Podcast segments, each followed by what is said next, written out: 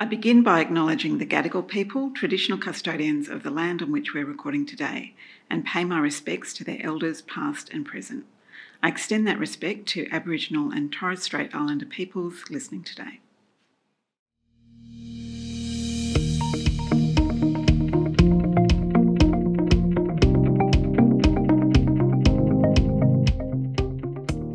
Of our listeners out there, and welcome to the third episode of our Ashurst podcast series, Investigations Unpacked. I'm Rani John. I'm a partner in Ashurst Dispute Resolution Group based in Sydney. For those of you who are new to this podcast series, we're focusing on the topic of internal investigations, and our aim has been to share some insights on key issues to bear in mind when conducting them. In our past episodes, we've covered some of the critical questions that companies need to ask themselves when commencing an internal investigation and maintaining privilege in the course of an investigation. Today, we're considering the topic of how to manage in a scenario where a corporate internal investigation might uncover potentially criminal conduct. And there's a whole range of circumstances in which that might arise. But there are some guiding principles that will help steer you through that sort of scenario and some issues that you need to be aware of that are quite different to the situation where you're only considering potential civil consequences. And we've got a very experienced guest today to help talk about these topics with us. Kate Morgan SC is a senior barrister based in Sydney, and she has very significant experience acting for corporations and individuals who found themselves involved in criminal investigations and prosecutions. Some of her recent cases have included the Country Care prosecution, where she successfully defended Country Care in the first Australian prosecution of alleged criminal cartel conduct that went to a jury trial. She also defended one of the individuals accused in the recent criminal cartel prosecution of a number of banks and individual bankers, which was abandoned earlier this year. Before coming to the bar, she also spent some time working at the Commonwealth Director of Public Prosecutions. Kate, welcome. Oh, thanks, Rani. Lovely to be here. So, Kate, I wanted to set the scene a little bit. There's so many really interesting t- issues that we could talk about relating to white collar crime. But what I'd like to focus on today is a scenario where a company is about to or is conducting an internal investigation let's say it's in reaction to an employee or customer complaint or some sort of internal circumstance that's triggered a desire to investigate an allegation, uh, whether there's been misconduct, etc. But let's assume at this stage there's no real clarity about what, if any, laws have been breached, but it is possible that criminal conduct is in, in the mix.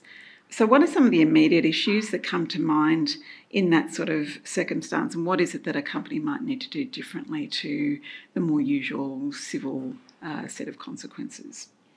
Well, I think there's a variety of matters that companies would want to keep in mind. The most important is that every individual has the right of the privilege against self incrimination, and that will colour everything that one does as a corporation. And so, first of all, you need someone in to give you advice about what the risks are to the corporation before you even start an investigation.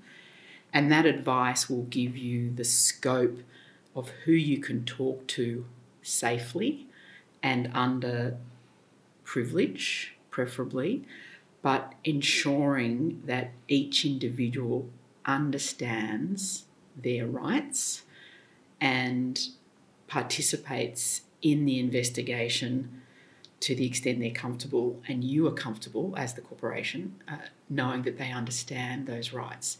So sometimes you actually need an employment law expert involved as well, mm-hmm. which is an interesting idea for many people who are suddenly trying to investigate what could mount to criminal conduct.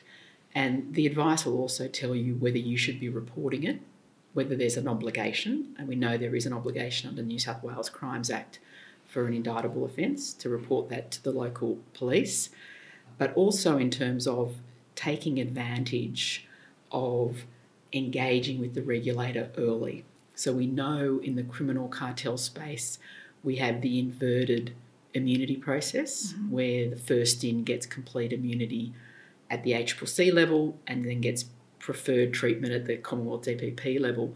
But even in a non criminal cartel space, so in your standard, it's a weird word to use, but your standard foreign bribery, your standard money laundering, if you self report to the AFP, you then get the benefit under the 1914 Crimes Act of having assisted the authorities. So even if down the track you plead guilty, the company pleads guilty, or you are found guilty by a jury, you then the company gets the advantage of what is regarded roughly as a third, a 33% discount on a sentence. Now that's a very rough, old-fashioned guide, but certainly there's still in the criminal context the acceptance of that kind of minimum discount for an engagement with the regulator early.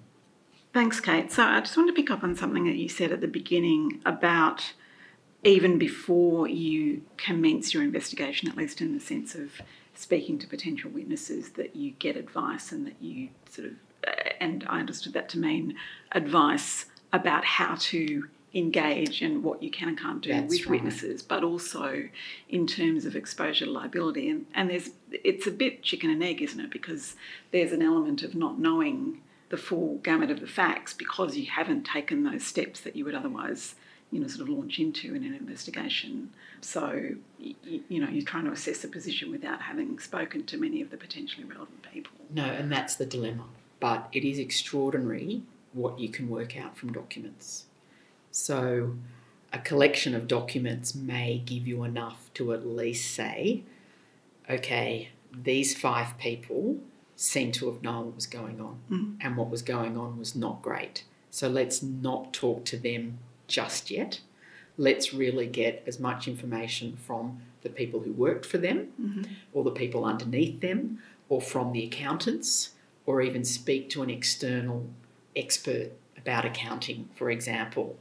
So we can really get a sense of what the building blocks were before we think about what we would have to do, which is get them a lawyer. If you really feel that they are the people involved in what might well be a criminal offence, the single most important thing is that they have their own lawyers. Mhm. You also talked about sort of reporting and making decisions about self-reporting to whether it be to regulators or law enforcement or, or what have you. Have you seen circumstances where that's done very early in the piece and the regulator or whoever the relevant body is wants to have a say about whether or not you conduct any internal investigation or if you are going to conduct one that they want to be all over how you do that? Yes.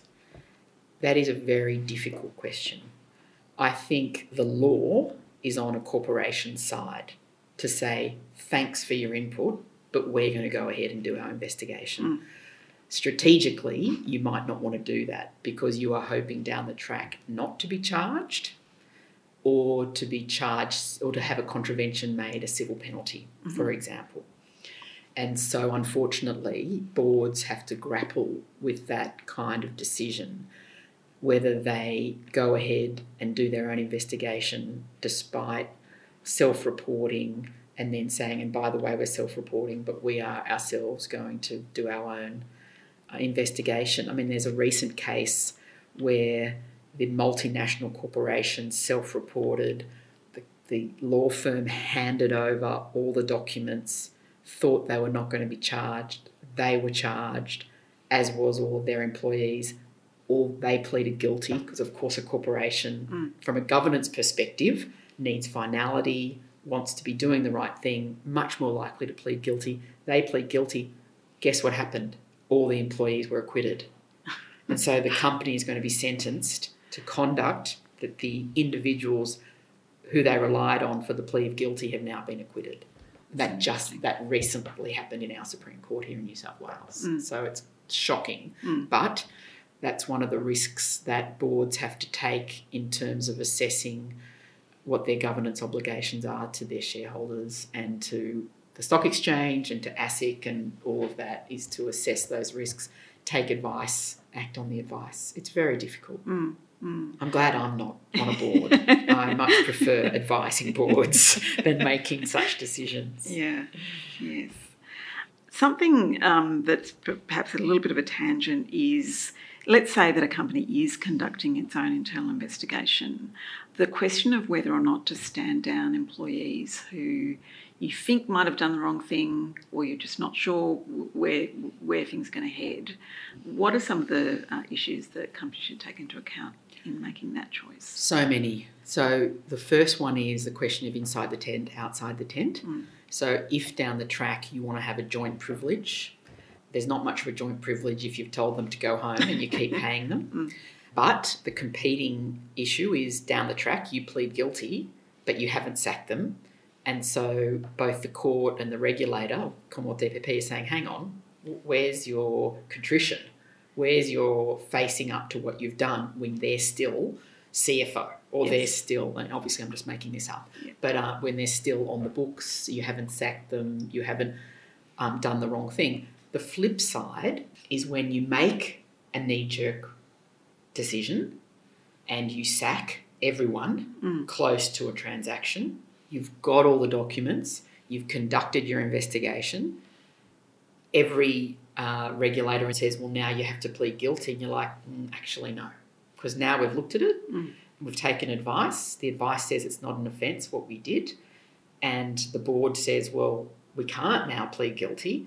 And the regulator says, but hang on, you sacked all these people because of that. One of those people comes back and gets their payout. So, look, it's difficult. There are all of those issues come into play, and you just require a lot of finesse and also coming back to the question again and again and again. You know, every few months when something changes, you rethink should we be keeping this person on? Mm. Is there an advantage to the corporation properly? Like this, you know, idea of proper consideration of is there sufficient to say they've actually done enough wrong that we would ask them to leave? Yeah. And I suppose it also links back to something that you talked about earlier, which is, you know, the desirability of having people have recourse to independent representation.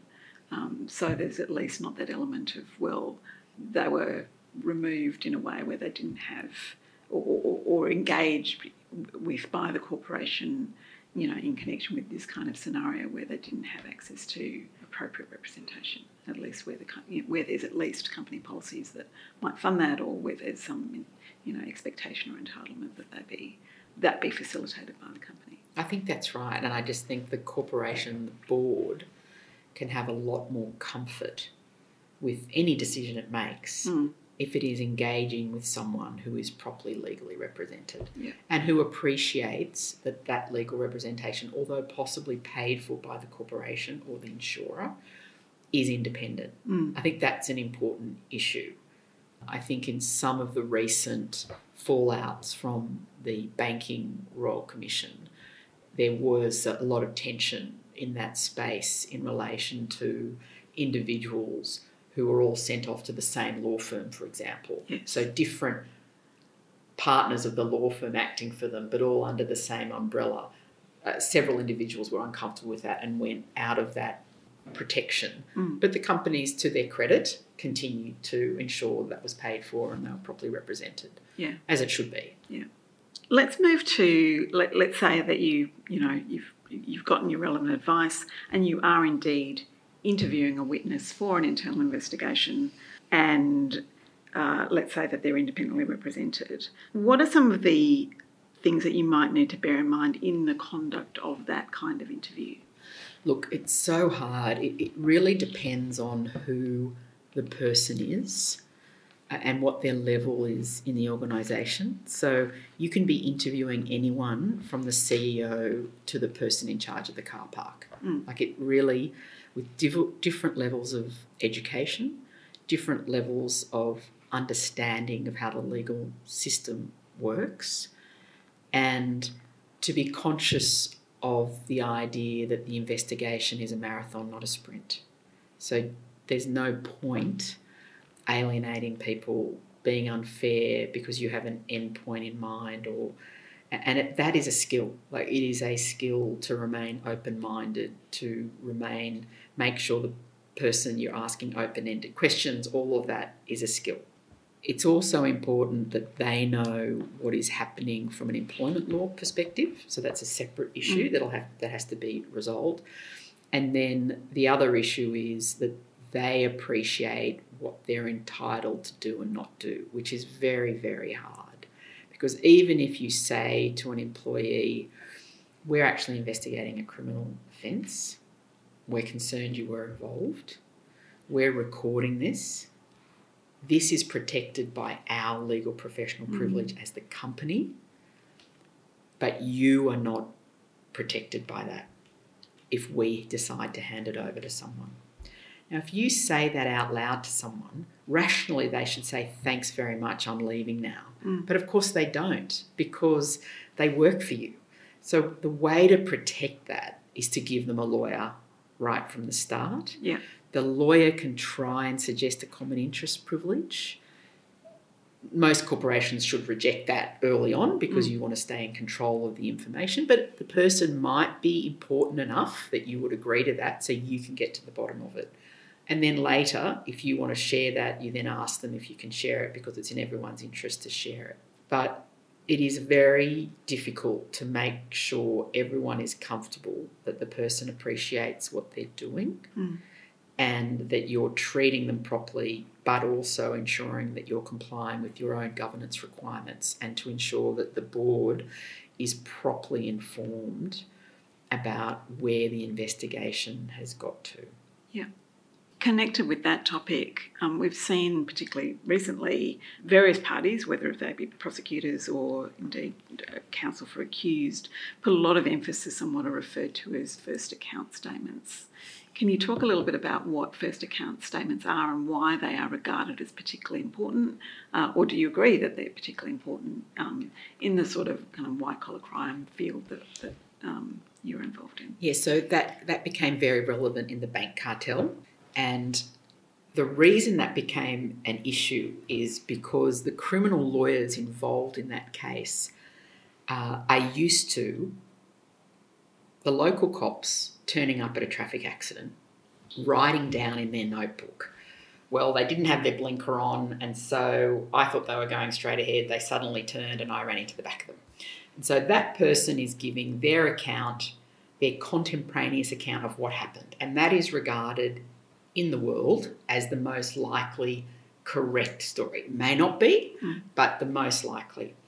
And so that's what criminal barristers are used to. They get the notebooks, they cross examine people on their statement, compare so what they say in court. So something the guy comes to, or the guy, the woman, whatever, comes to court and is cross examined about the car accident, and they say, Oh well, they put their left blinker on, and so I thought they were turning left, so I ran into the back of them. It's like, well, hang on. When you saw the cops, you said they were going straight ahead. So it's an obvious, and that's the most simple way to Mm. look at it.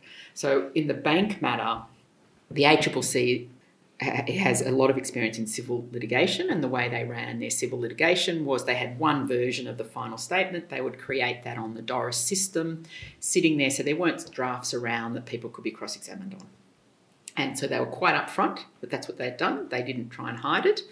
In part, I think, because nobody had ever told them that that wasn't a good idea. So, what happened in the torture that was the local court um, experience in the bank cartel was that that was revealed, and then all the underlying documents came out.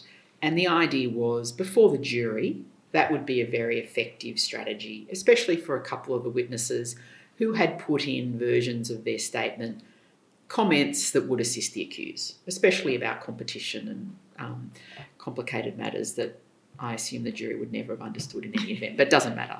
And so, if you are conducting the investigation before you tell the regulator, in theory, that is the first account. In theory. A true first account is the first account that's given to the enforcement agency. Mm. And that's why the enforcement agency might ask you for those accounts. And if they're not protected by privilege, or if it's in a corporation's best interests, they might hand those over. And so that it's very important. So that's why I talked about before having all the documents, really having a narrative, at least a chronology, not a theory, Mm. but it's certainly a chronology of everything that's happened so that you give the witness or give the person, the employee, an opportunity to actually talk to the documents and talk to events. I mean, what we're talking about now, I think, I'm just trying to picture an employee faced with five volumes that they've never seen before, leafing through them, trying to reconstruct what they were thinking, and it's it's very complex, but it's a necessary process that has to be undergone. But there are risks involved in that.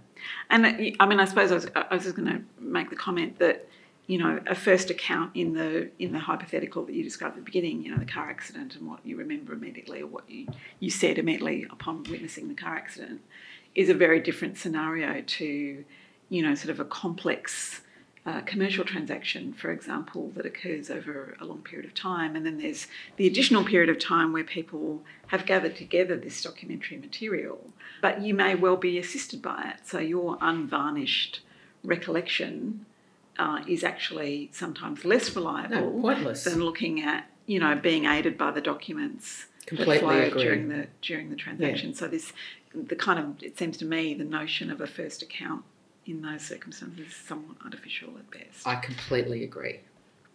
Hence the label tortuous for the local court. That was a bit different because there were these weird comments that were that were removed from the final version of statements. So there were some odd events in that, Mm. and it was used as the first account was the was the catch-all phrase so that everyone knew what we were talking about. But it wasn't even that. It was like a prior inconsistent statement. Mm. That's how I approached it Mm. in the very traditional sense of hang on, we've got a hold of your draft witness statement in just a normal commercial matter Yes. where you've said X, Y, and Z, but in your final version you've said A, B, and C. Why is that? Oh, well, the lawyers changed it. I mean, that's what you want, right? Mm. So that's just as effective in front of a jury, whether it's a first account or the fifth account. Yeah. But it's just another version, Yeah. and that's what's out there. If you conduct an investigation, you don't think about how you're doing it. You don't give the person a chi- time to prepare. You don't give them a lawyer to prepare. Mm. You want them to have had all those opportunities.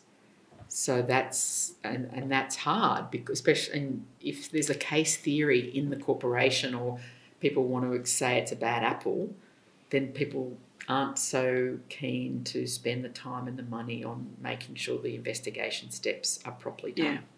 Yeah. Well, Kate, I think we could speak for another hour about all of the really interesting issues that arise when you're faced with potentially criminal conduct in the course of an internal investigation.